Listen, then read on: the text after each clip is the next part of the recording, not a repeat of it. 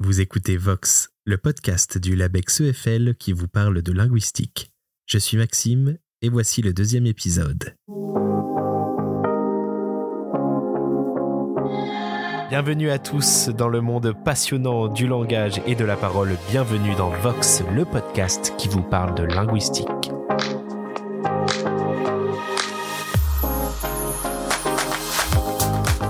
Bababa, are ou mamama. Non, pas besoin de régler vos enceintes, aucun problème de son ici, mais seulement des exemples de babillage. Vous avez déjà certainement entendu les bébés entre 6 et 18 mois s'exprimer ainsi, et pour cause. Le babillage, ces vocalisations spontanées émises par les nourrissons, constitue un passage obligé dans le développement du langage. Qu'on soit parent, encadrant d'enfants ou même tout simplement curieux, de nombreuses questions nous viennent à l'esprit lorsqu'on observe un enfant babiller. Essaye-t-il réellement de nous dire quelque chose? Est-ce que la capacité à babiller préfigure d'un bon développement du langage? Y a-t-il des différences selon les cultures et les pays?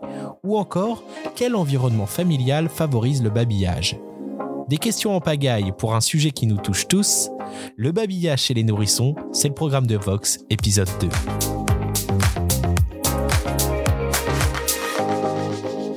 Et pour parler de ce sujet ensemble, nous accueillons aujourd'hui Naomi Yamaguchi, maîtresse de conférence en sciences du langage à l'Université Sorbonne Nouvelle, chercheuse au laboratoire de phonétique et de phonologie de l'Université Sorbonne Nouvelle et du CNRS, et membre du LABEX EFL.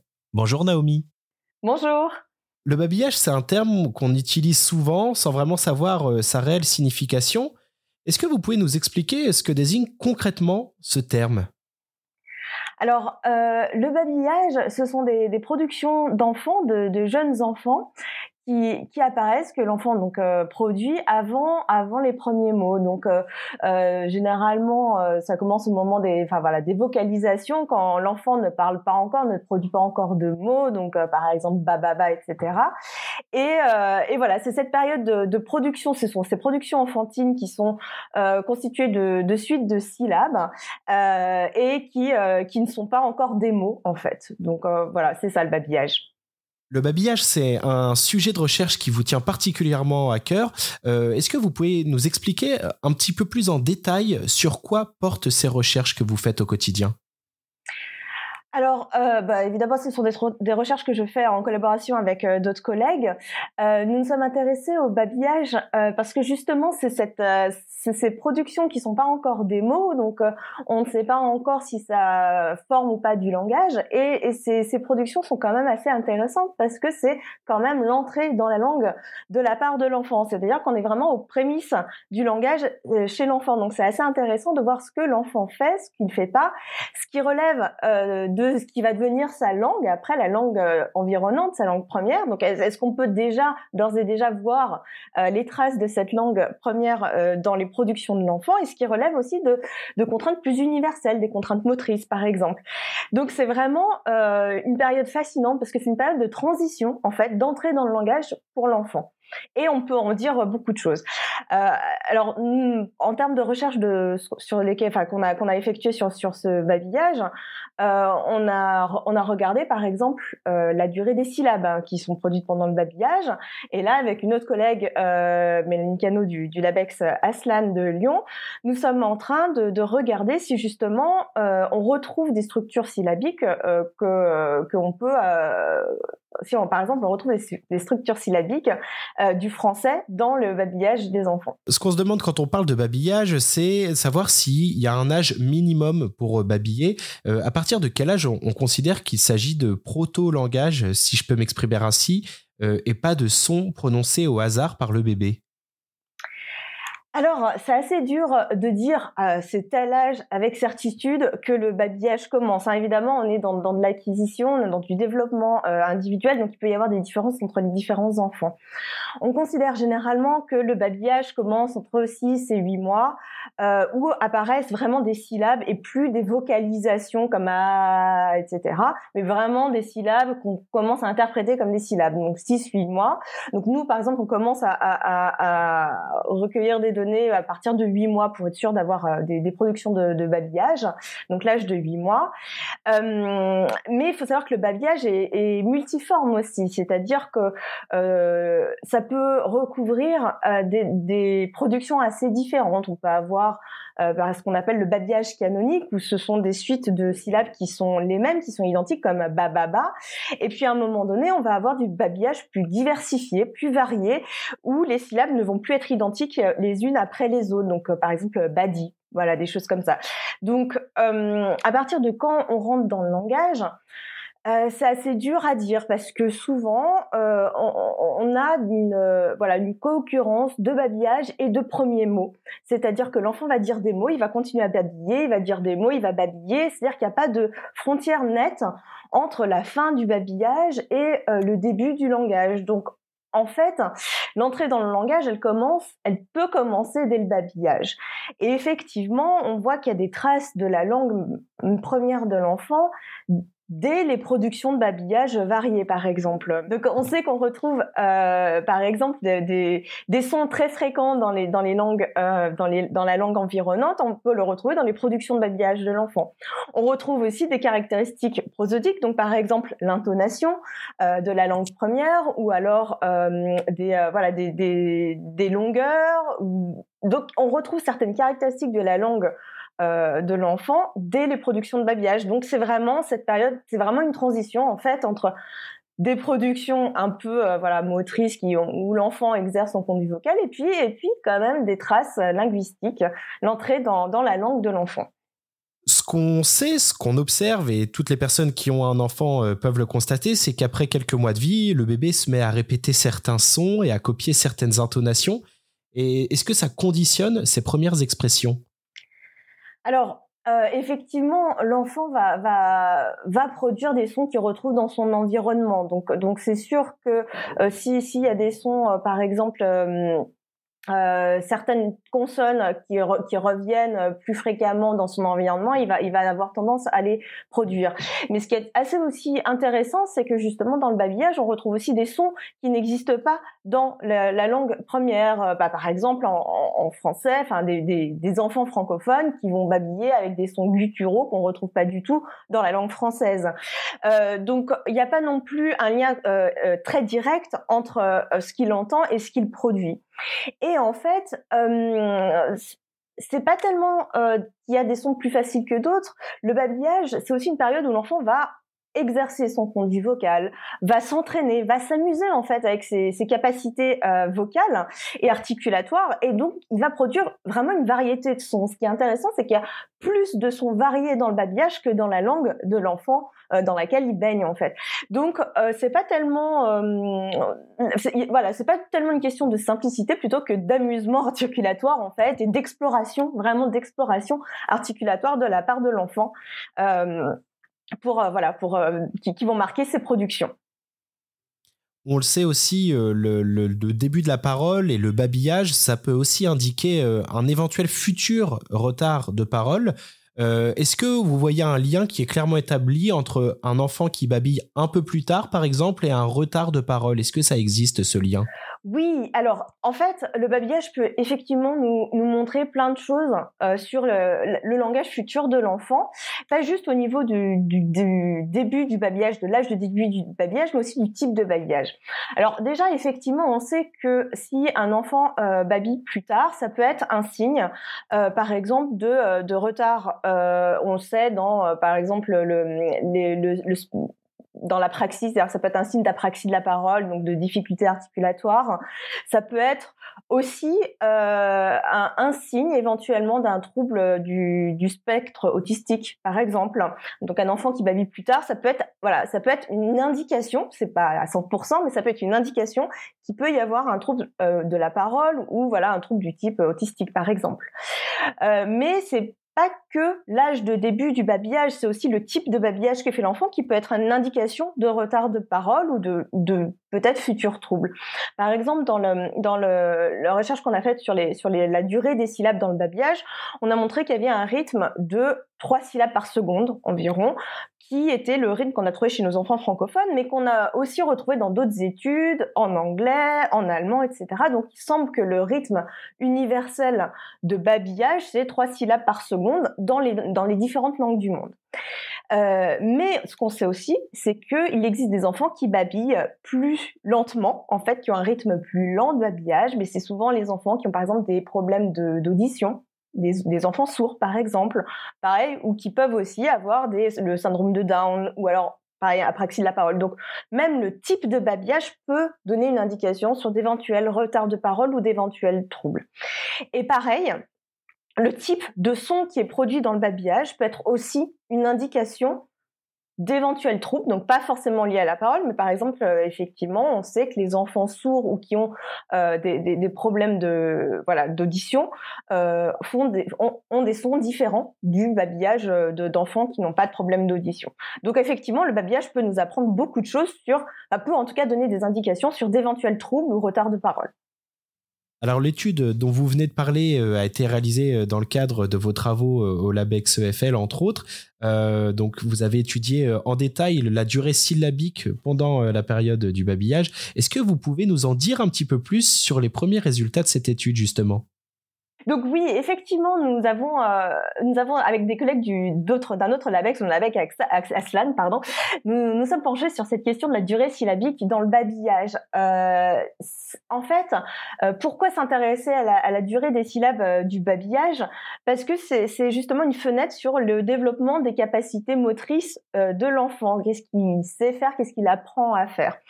Donc, nous avons regardé comment évoluer la durée des syllabes du babillage entre l'âge de 8 mois, donc début du babillage, et l'âge de 14 mois où là les enfants commencent à produire leurs premiers mots. Euh, donc euh, la première question c'était justement comment évoluer cette durée syllabique. Et notre première réponse, c'est qu'elle diminuait, c'est-à-dire que l'enfant fait des syllabes de plus en plus courtes euh, à, un rythme de plus en plus rapide en fait de production du babillage. Ça, c'est le, premier euh, résultat. Donc, ça veut dire qu'il apprend à contrôler un peu plus finement, en fait, les gestes qui vont ouvrir, fermer sa bouche. Donc, ça, c'est un des, premiers résultats. L'autre question que nous nous sommes posées, c'est qu'est-ce qui fait varier la durée de, ces syllabes euh, dans la production de babillage des enfants? Est-ce que, par exemple, quand l'enfant fait ba ba donc là, je viens de faire une, production, une production de babillage, est-ce que, par exemple, le dernier ba est plus long que les autres? Et effectivement, nous avons trouvé que la durée des syllabes dépendait de la position de la syllabe dans l'énoncé, si on peut parler d'énoncé, mais dans la production des enfants. Et effectivement, les syllabes finales, donc ba euh, sont plus longues que les autres syllabes euh, de, babillage. Donc ça, ce, résultat, il est assez intéressant. D'une part parce que bah déjà, ça correspond au, euh, caractéristiques du français. Effectivement, en français euh, parlé, on a tendance à allonger la dernière syllabe. Donc là, je viens de dire la dernière syllabe. voilà. Vous voyez, donc euh, on allonge les dernières syllabes en français. C'est vraiment une, des caractéristiques prosodiques du français. Euh, donc c'est assez intéressant que les dernières syllabes soient, soient allongées dans les productions d'enfants francophone. Mais c'est pas tout. En fait, on a aussi retrouvé cet allongement syllabique dans d'autres productions de babillage dans d'autres langues, même si ces langues n'ont pas d'allongement final en fait. Donc, ça voudrait dire que cet allongement final, c'est aussi quelque chose qui, est une contrainte motrice assez universelle. Euh, on a aussi regardé ce qui pouvait faire varier euh, la, donc la durée de la syllabe. Donc, est-ce qu'il y avait des, combinaisons de certains sons qui étaient plus difficile pour l'enfant et donc du coup qui allongerait la syllabe? Parce que comme euh, par exemple associer telle consonne avec telle voyelle, ça demande plus de gestes articulatoires, donc peut-être que la syllabe serait plus longue. On n'a pas trouvé ça en fait. En fait, on a trouvé que la, durée était quand même assez constante, peu importe les consonnes et la voyelle qui constituent la, syllabe. Euh, ce qui nous a quand même euh, mené à, à penser que la durée syllabique, c'est quelque chose de très moteur. C'est vraiment le cadre de la mandibule. Donc la mandibule, c'est l'os. Voilà, c'est l'os, la mâchoire qui, qui s'abaisse et qui se ferme. Ça, ça, ça donne en fait un cadre temporel très fort pour produire des syllabes et euh, et ça contraint en fait les productions de l'enfant. Donc euh, c'est l'ouverture, la fermeture de, de, la mandibule qui va en fait, déterminer la durée syllabique. Peu importe le nombre de gestes qu'on fait dedans pour faire telle consonne ou telle voyelle, c'est vraiment le fait d'ouvrir et de fermer la, bouche qui va déterminer les syllabes qu'on va, enfin, que les enfants francophones, en tout cas, vont produire. Et quand on s'intéresse un petit peu plus à, vos études, justement, il y a une question qui revient, en tout cas, euh, qui m'est euh, apparue euh, au fil de mes lectures, c'est de savoir si, indépendamment du pays d'origine, est-ce qu'il y a des environnements familiaux qui favorisent le babillage des bébés, et si oui, lesquels? Alors, de façon générale, on voit que c'est quand même très très universel le babillage tous les enfants babillent, même, on, l'a vu, même les enfants sourds, même si leur babillage euh, est différent, c'est-à-dire que même s'ils n'entendent pas ou ils entendent mal, ils babillent quand même. Donc c'est quand même euh, quelque chose qui est assez partagé universellement, et d'ailleurs pas que chez les humains, c'est assez drôle, mais j'ai lu qu'il y avait même du babillage chez, certains singes, donc qui, quand ils étaient petits, babillaient. enfin voilà, donc c'était une sorte de babillage. Euh, donc il y a quand même une première fonction du babillage qui est quand même un apprentissage moteur, euh, perceptivo-moteur, du contrôle moteur, donc un petit peu indépendant de l'environnement, où vraiment l'enfant va s'amuser à explorer son conduit vocal et va apprendre à euh, gérer ses articulateurs, à contrôler ses articulateurs. Donc, euh, donc ça, c'est quand même assez un peu indépendant de l'environnement dans lequel l'enfant se trouve. C'est l'enfant va explorer son, son corps, quoi. Mais c'est vrai que dans le babillage humain, en tout cas, euh, il y, euh, y a aussi une deuxième fonction qui est une fonction communicative dans le babillage, où l'enfant va apprendre à communiquer en fait avec son environnement. Et donc, il va apprendre à communiquer avec ses parents, par exemple, euh, il va y avoir une fonction sociale du babillage, une fonction euh, d'apprentissage et aussi une fonction euh, attentionnelle, c'est-à-dire que l'enfant va apprendre que quand il babille, bah, ça peut-être attirer l'attention de son de ses parents, etc. Donc il y a quand même une fonction voilà, communicative, sociale du babillage qui fait que bah, il faut entrer en interaction avec l'enfant quand même pour favoriser cette expérience communicative chez l'enfant parce que c'est ce qui va après poser les prémices du langage. Donc euh, un environnement qui favoriserait le babillage, ce serait un environnement où le parent rentre en interaction en fait avec euh, ses enfants. Mais ça, honnêtement, tous les parents le font. J'espère en tout cas, mais c'est quand même quelque chose d'assez partagé où un enfant qui babille, même s'il dit pas des mots, euh, voilà, ça, ça, peut rentrer en interaction. Le parent peut rentrer en interaction avec. Il y a eu après plusieurs études qui ont montré, euh, enfin qui, qui, ont essayé de voir quelles étaient les conditions où il y avait plus ou moins d'interaction euh, babillage. Euh, il y a une étude qui a notamment montré que, par exemple, il y avait moins d'interactions s'il y avait des la télévision en fond. Donc, par exemple, pour répondre à la question des environnements qui seraient peut-être moins favorisants, ce serait avoir euh, la télé en fond, par exemple. Bah voilà, du coup, ça, ça veut dire que ça, réduit le nombre d'interactions entre parents et enfants, et donc forcément, euh, ça, voilà, ça, ça, entraîne moins euh, la fonction communicative du babillage. Mais après, il y a aussi des études qui ont montré qu'il n'y avait pas de corrélation directe entre la quantité en fait d'interaction euh, et la quantité de babillage produit par l'enfant. C'est-à-dire que c'est pas parce qu'on va beaucoup parler à son enfant qui babille que l'enfant va babiller beaucoup beaucoup beaucoup plus. Bah voilà, ça peut être, euh, faut, parler avec, mais euh, c'est pas voilà, ça c'est pas obligé non plus de voilà de parler tout le temps sans cesse, etc. C'est plutôt voilà la qualité de l'interaction qui va primer euh, plus que la quantité en fait. Vous évoquez donc là la, communication parent-enfant. J'ai évoqué moi tout à l'heure cette espèce de proto-langage que j'aimerais euh, approfondir maintenant. Euh, selon vous, est-ce que deux bébés qui babillent peuvent communiquer entre eux ou est-ce que on ne babille finalement que seul dans son coin? Bah, comme je viens de le dire, en fait, le babillage, en dehors de l'exploration vocale euh, et articulatoire, c'est aussi un apprentissage de la communication. Donc oui, tout à fait. Euh, deux, bébés peuvent babiller ensemble. Il y a plein de vidéos sur YouTube là-dessus où on voit euh, deux enfants qui babillent et on voit bien qu'ils respectent les tours de parole. En fait, il y en a un qui babille, il y a l'autre qui babille en réponse. Donc c'est ça, c'est vraiment l'apprentissage de la conversation et voilà des tours de parole qu'il peut y avoir dans des communications, une communication humaine en fait. Donc tout à fait, on peut babiller avec quelqu'un en fait, euh, en apprenant euh, du coup cette euh, voilà cette ce format communicatif de tour de parole par exemple. après, c'est vrai que il y a eu des études qui ont montré que lorsqu'on mettait par exemple deux jumeaux ensemble qui avaient le même âge, donc l'âge de babiller, qui, dès qu'il y avait un parent qui rentrait dans l'interaction, les, les enfants babillaient plus souvent avec aux parents ou s'adressaient aux parents, on va dire, euh, en termes de babillage qu'entre eux. Donc euh, ils vont quand même, ils ont quand même privilégié l'interaction avec le parent plutôt qu'entre eux. Donc de riches euh, enseignements. J'ai envie de savoir maintenant quels sont vos projets en cours ou vos projets à venir, peut-être dans le prolongement de ces travaux ou sur de tout autre sujet. Dites-moi tout.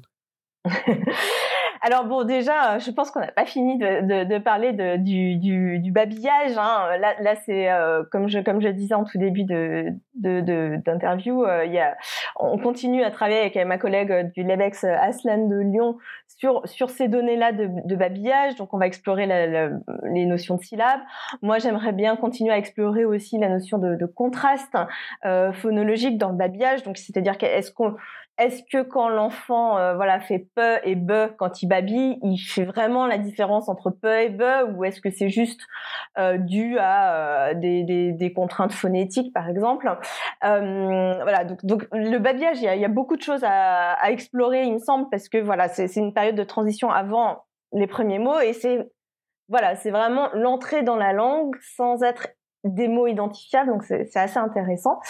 Euh, avec euh, donc toujours au sein du LABEX EFL euh, avec une collègue de l'université de, de, Paris Diderot du laboratoire LLF, nous aimerions commencer à travailler sur l'impact du masque sur bah, la parole et spécifiquement sur l'acquisition du langage par les enfants parce que évidemment tout le monde porte des masques en ce moment à cause de la pandémie du, Covid. Et, donc on aimerait bien savoir voilà quel pourrait être l'impact du port du masque sur l'acquisition du langage chez les enfants. Ça, c'est un sujet qui, voilà, on, est en train tout juste de le démarrer. Euh, et en même temps, je, suis aussi dans un autre projet de recherche euh, qui est porté par une collègue de l'université Sorbonne Nouvelle, Caroline Masson, euh, qui voilà, qui s'intéresse aux interactions entre entre enfants et professionnels dans les structures de petite enfance, halte garderie, crèche, etc. Donc pour voir un peu comment bah, comment se passent ces, interactions euh, professionnel enfant et euh, quels sont, pour ma part en tout cas, l'impact sur le langage de, l'enfant. Alors, comme tout exposé qui se respecte, je vais vous proposer maintenant pour finir euh, une ouverture. J'ai envie de vous demander quelles, quelles applications voyez-vous à vos travaux dans la vie quotidienne du plus grand nombre? Et puis finalement, quelle est cette raison de l'intérêt que vous portez pour le babillage des bébés? Quel est votre moteur exactement? Alors, en termes d'applications, d'abord, il me semble que euh, les applications principales sont un peu celles que j'ai évoquées au début, c'est-à-dire euh, notamment le diagnostic des retards, en fait. Euh, en savoir plus sur le babillage et sur le babillage quand il se passe normalement, ça permet de savoir justement quand il est différent et quand on peut s'inquiéter. Si on prend par exemple les retards de langage ou les troubles de la parole, on sait que plus on les repère tôt, plus on peut mettre en place des thérapies tôt et plus l'enfant peut rattraper son retard. Donc, euh, ça me paraît assez important de, bah, justement d'avoir des outils pour pouvoir pour, mettre en place des diagnostics précoces. Et ce serait vraiment super de pouvoir mettre des diagnostics dès, euh, bah, dès le babillage, c'est-à-dire que avant même que l'enfant parle. Souvent, on, repère les troubles du langage quand l'enfant commence à parler, donc euh, voilà, à 4 ans, etc. Donc c'est un peu, enfin c'est pas tard, c'est un peu tard, c'est pas gravissime, hein. mais voilà, ce serait bien si on pouvait avoir par exemple des outils pour dire ah là peut-être qu'il faut surveiller un petit peu, euh, etc. pour voilà, pour, pour éventuellement euh, rattraper le retard un peu plus tôt et euh, voilà, empêcher que les enfants aient du retard dans le langage. Donc, il me semble que c'est quand même une application assez intéressante euh, et voilà de, santé publique. Euh, et de façon générale, pourquoi travailler sur le babillage? Encore une fois, parce que souvent on a l'impression que voilà, c'est pas vraiment du langage, donc euh, ça peut être un petit peu euh, euh, méprisé ou alors pas forcément bien considéré, alors que justement il y a plein de caractéristiques très intéressantes qui mettent en place la future langue de l'enfant, qui sont aussi effectivement contraints par des par des bah voilà par des contraintes motrices par exemple et articulatoires. Et et du coup, ça a quand même sa place en tant qu'entrée dans le langage l'enfant. Donc c'est assez intéressant de voir que même si l'enfant babille, l'enfant entre dans la langue quand même. L'enfant ne fait pas juste que euh, jouer dans son coin, mais euh, c'est voilà, c'est quand même une, période assez euh, assez intéressante où on voit le langage en train de se développer chez un petit être. Donc c'est, il, me semble que voilà, c'est assez fascinant de, de voir de voir ce, ce, ce chemin, cette entrée dans la langue se faire sous nos yeux. Et euh, si on peut revaloriser cette, cette période, je pense que c'est une bonne chose. Tout ça est passionnant. Merci beaucoup Naomi Yamaguchi euh, d'avoir répondu aux questions de Vox, euh, le podcast du Labex EFL. je vous dis à bientôt et bonne continuation. Au revoir. Merci, au revoir.